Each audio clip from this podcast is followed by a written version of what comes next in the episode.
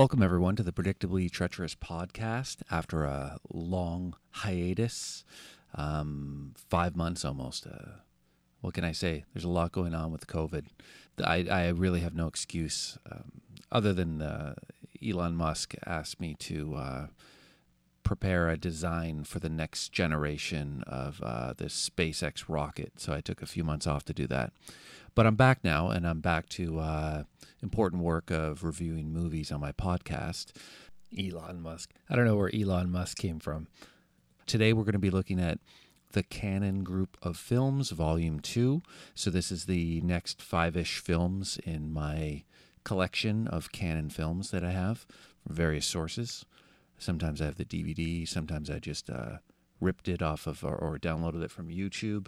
Um, in any case, uh, the films we're going to be looking at today Enter the Ninja from 1981, Hospital Massacre, also 1981, Hercules, a complete shit show from 1983, Revenge of the Ninja, also from 1983, and lastly, we'll be looking at the wonderful masterpiece Breakin', 1984.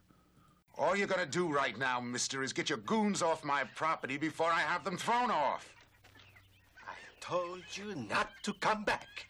Now I must teach you a lesson. Boss? Get away from him, you son of a...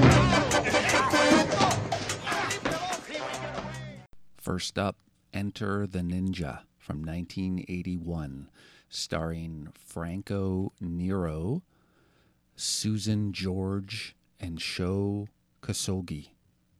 Here's what Wikipedia had to say Cole, a veteran of the Angolan Bush War, completes his ninjutsu training in Japan. Cole goes to visit his war buddy Frank Landers and his newlywed wife Marianne Landers, who are the owners of a large piece of farming land in the Philippines.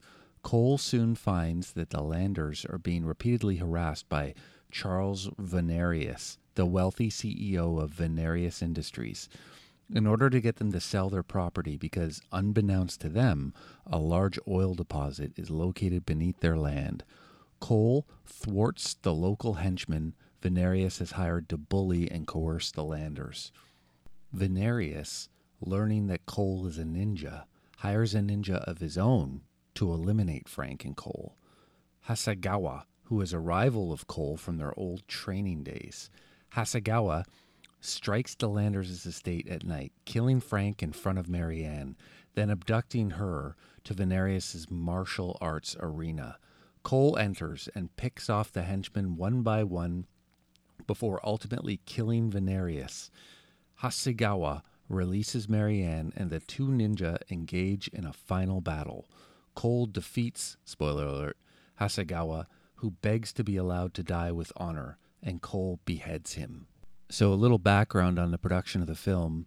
Um, the film was actually based on an original story by Mike Stone, who was a, a martial artist, like a professional martial artist at the time.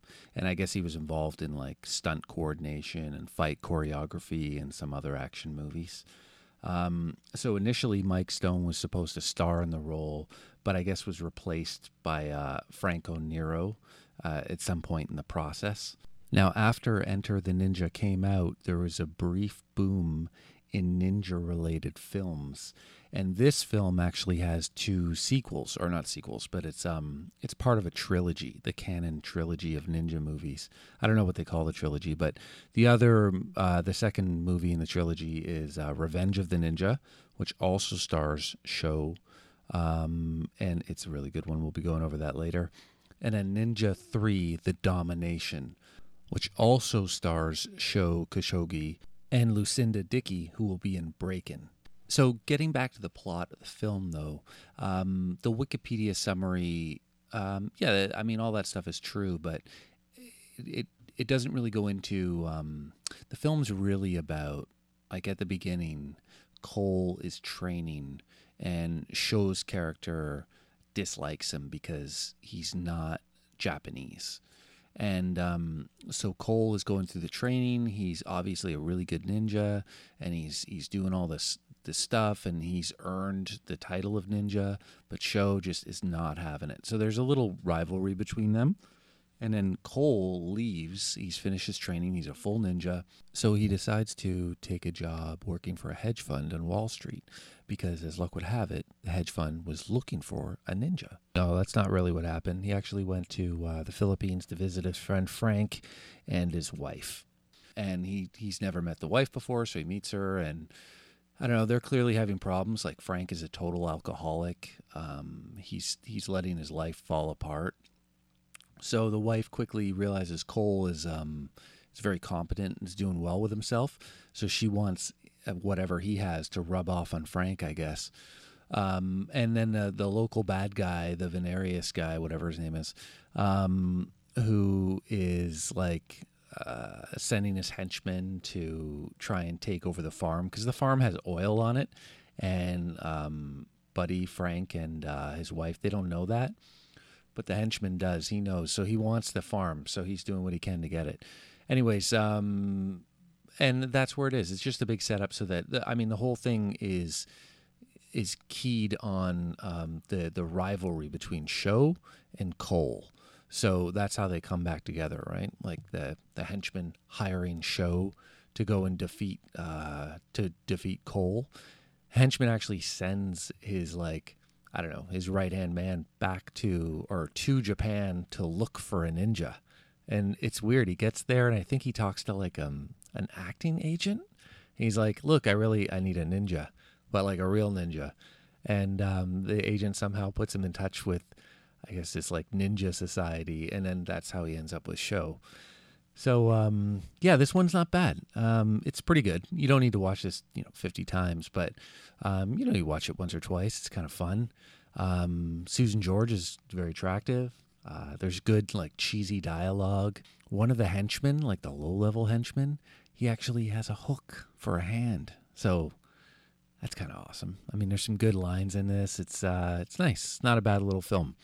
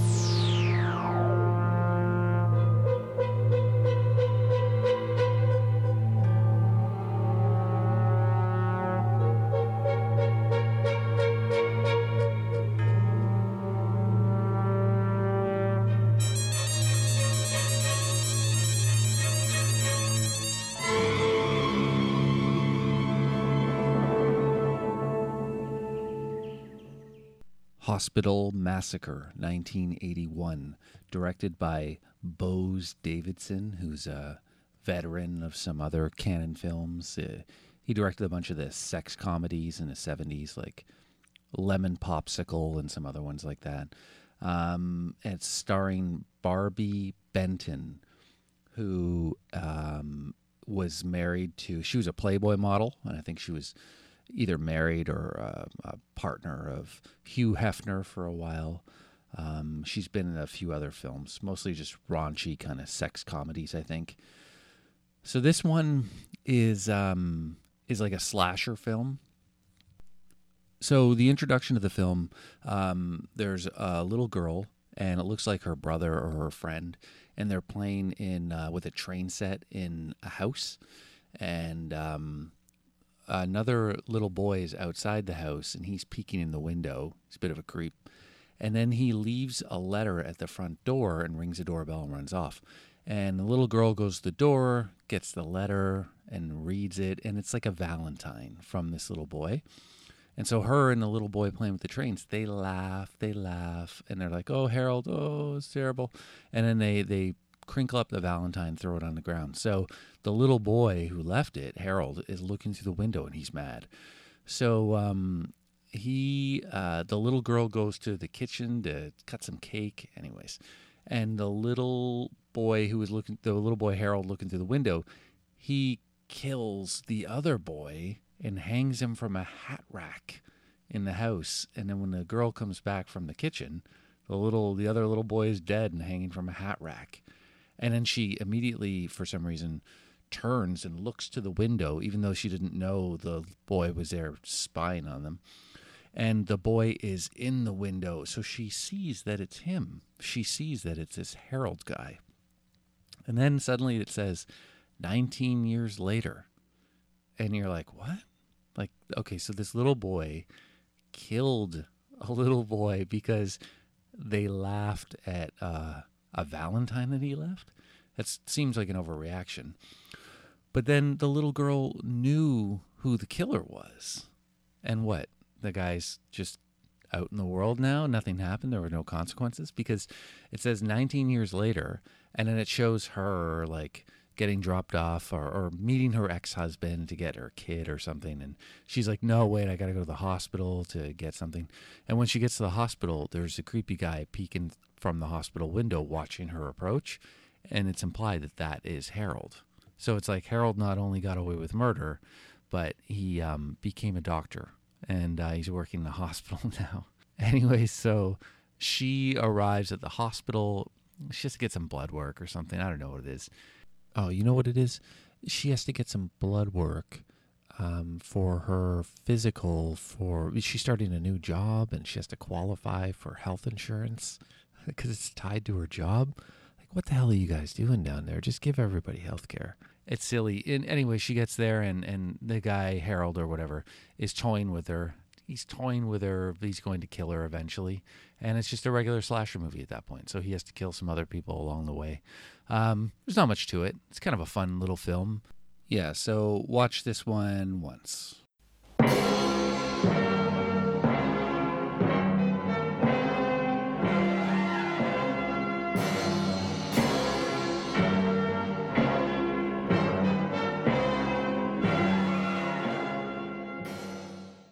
Next one up is Hercules, 1983, uh, directed by Luigi Cozzi, who also directed other Cannon features.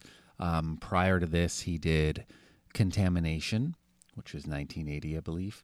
And uh, that one was good. We went over that one in volume one of the Cannon group of films that I own.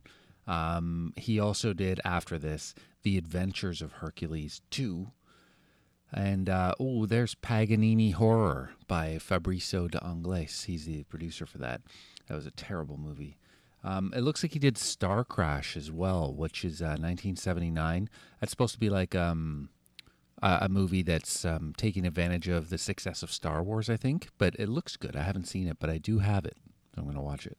Um, also starring uh, Hercules is also starring Lou Ferrigno, of course, the Lou Ferrigno's the bodybuilder. I guess his uh, he became famous um, in the Pumping Iron movie. He was the rival to Arnold Schwarzenegger. So Lou Ferrigno's um, he was Mr. Universe a couple times in the '70s. He's uh, if you haven't seen him, um, he's a big dude. He's uh, super ripped. He doesn't even look real. Um, he's done a few other movies too and shows and stuff like that. I guess he was in the King of Queens and a couple other bad TV shows. He was the Incredible Hulk, the original one from the 80s. Yeah, and he obviously he did uh, Hercules Part 2, also directed by the same director. Uh, what's it called? The Adventures of Hercules 2. And uh, I think he's done a couple other films as well. And then Sybil Danning, I guess she did like uh, kind of B movies, like sex movies from like the 70s and the 80s and stuff like that. not sex not like porn, but um, you know, like uh, sex comedies and uh, other B movies. So this movie is uh, like a giant mess.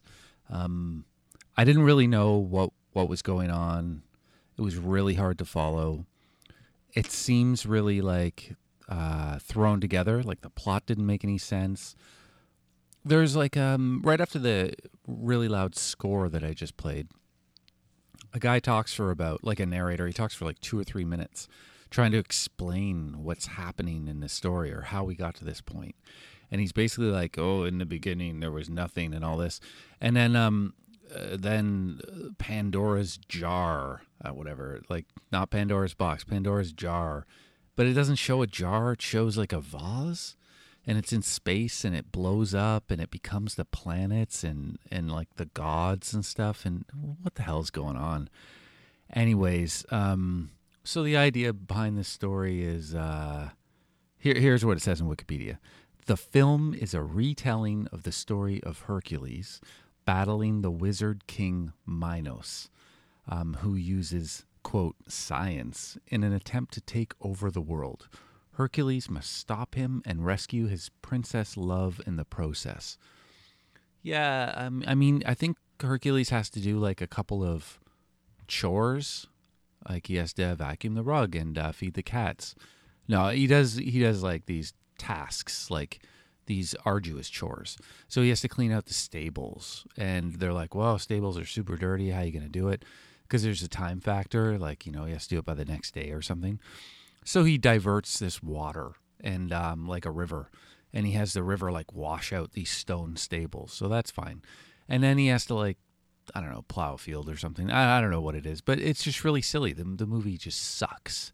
And then the, um, I mean, it goes without saying, the special effects are really bad. Okay, so the special effects are really bad, but it doesn't make it good like it would in some movies where it would make it funny. Um, I'm thinking of like the Don Dohler films where the special effects are really, really bad, really low key, and um, but it makes the film better, right?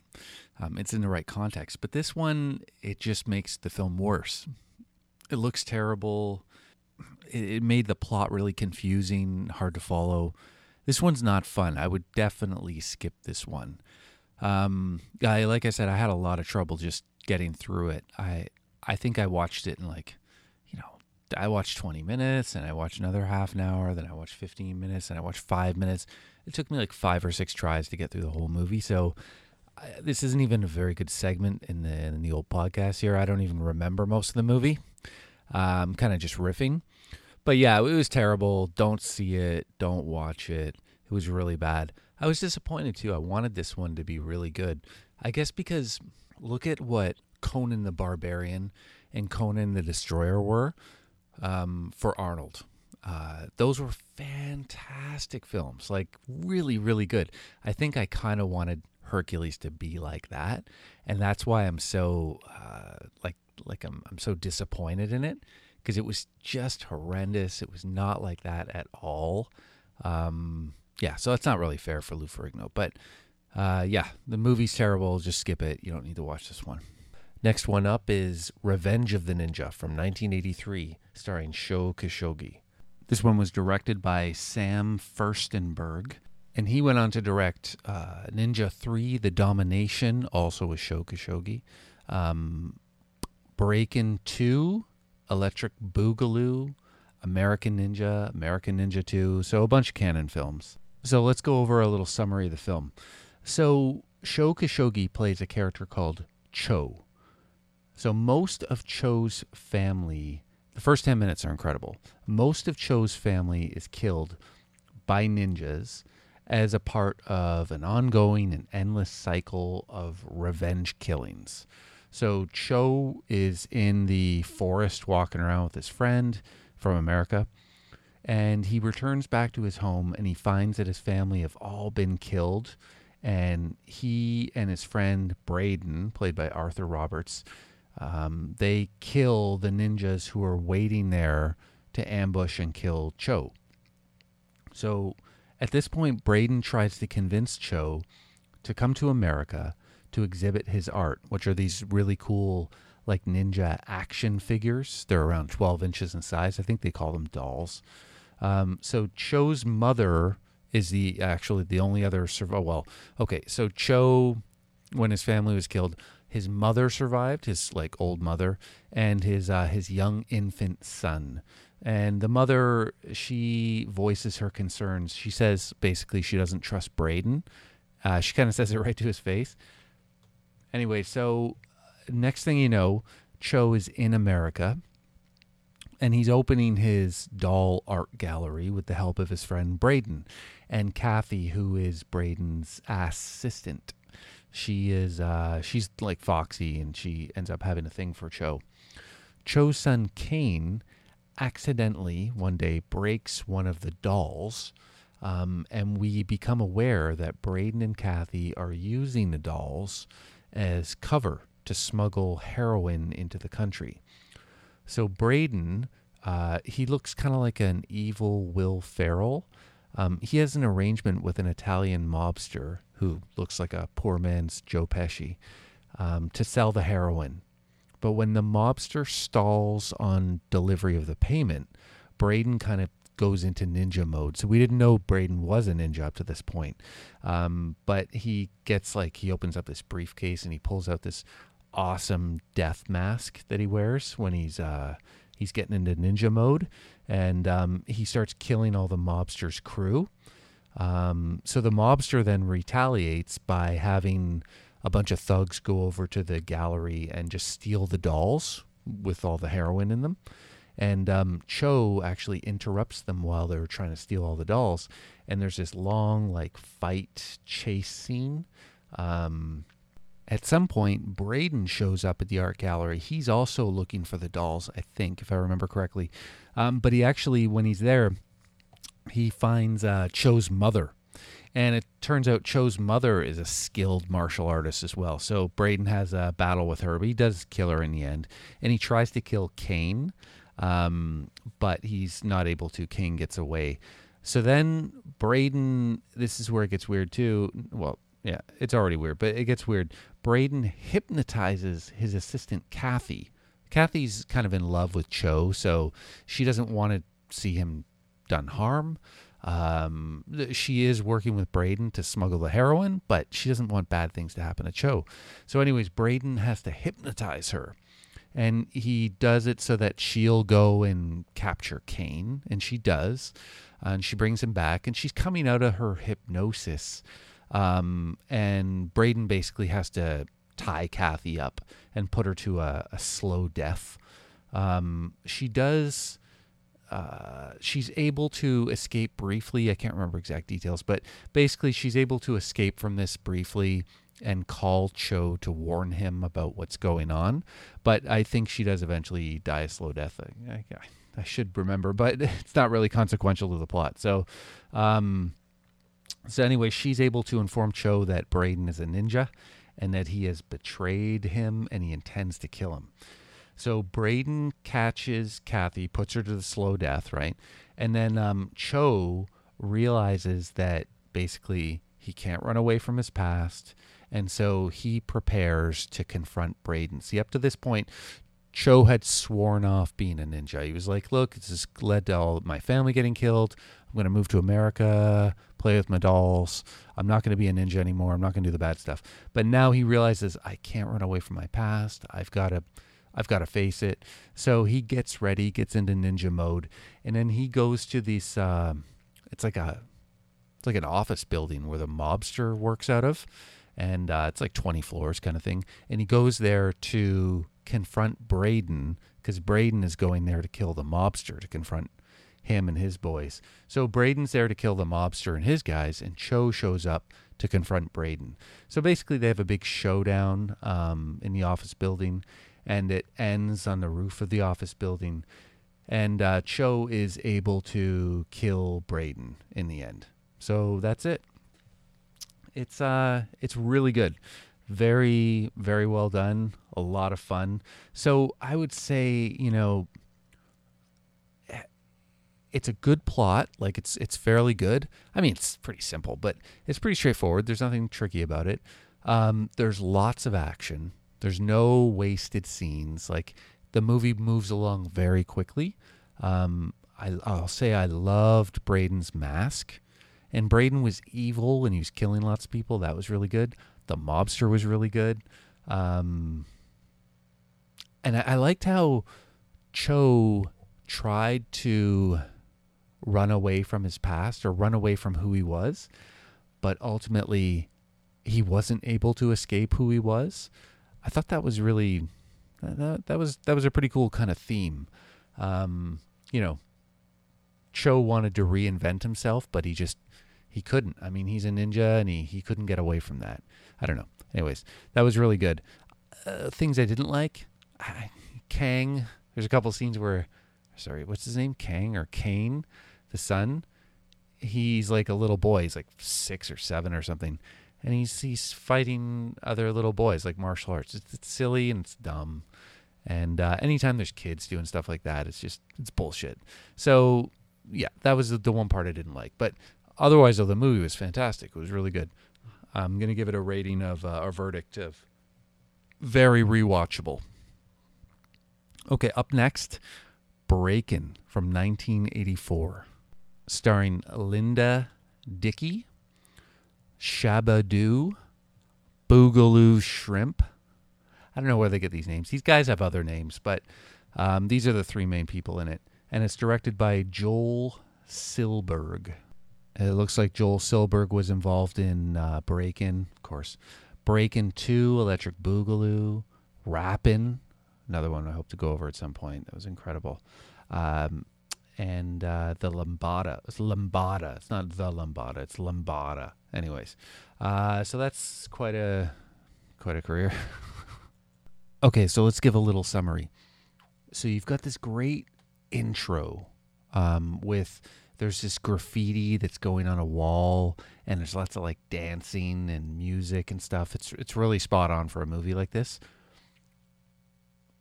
So Kelly, Lucinda Dickey, she works as a waitress in um, like a Denny's style diner, um, but she wants to be a dancer. So good start.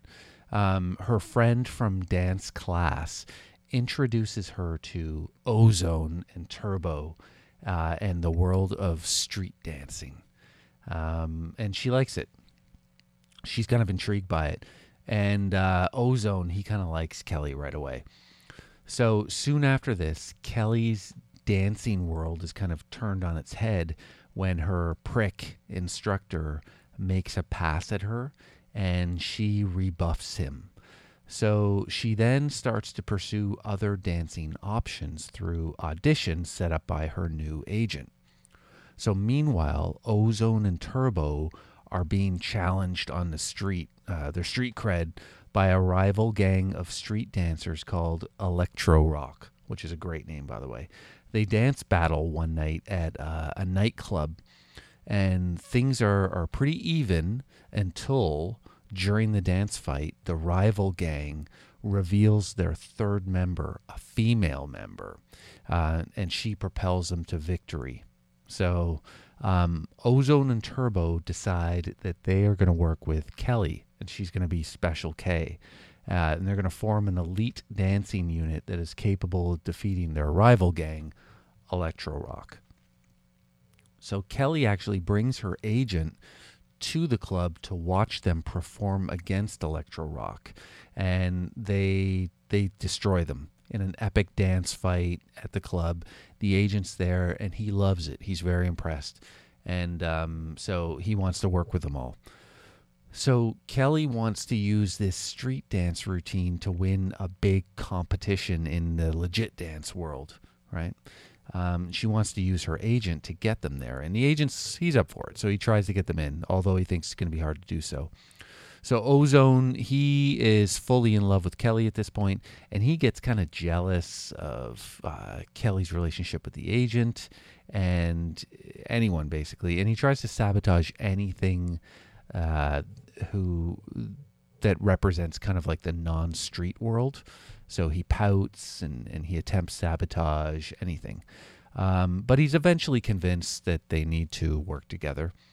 So in the final showdown, I guess, so to speak, the crew beats out the evil dance instructor and his team or his troupe in the um, the kind of auditions for the big competition. So there's a big competition. Everybody's auditioning the the evil prick guy and his team versus Kelly and her street team, and they defeat the um, the traditional the the prick team. So basically, um, then the resolution that's that's the showdown. But then we have the resolution. So the resolution is there's a big dance performance put on for everybody. Well, you know, it's like it's a legit thing, like a like a like Broadway style, that kind of thing. And it's basically like it's called street jazz, and uh, it's starring Turbo, Ozone, Special K, and other street dancers, including dancers from rival gang Electro Rock. That was very nice. Showed real solidarity.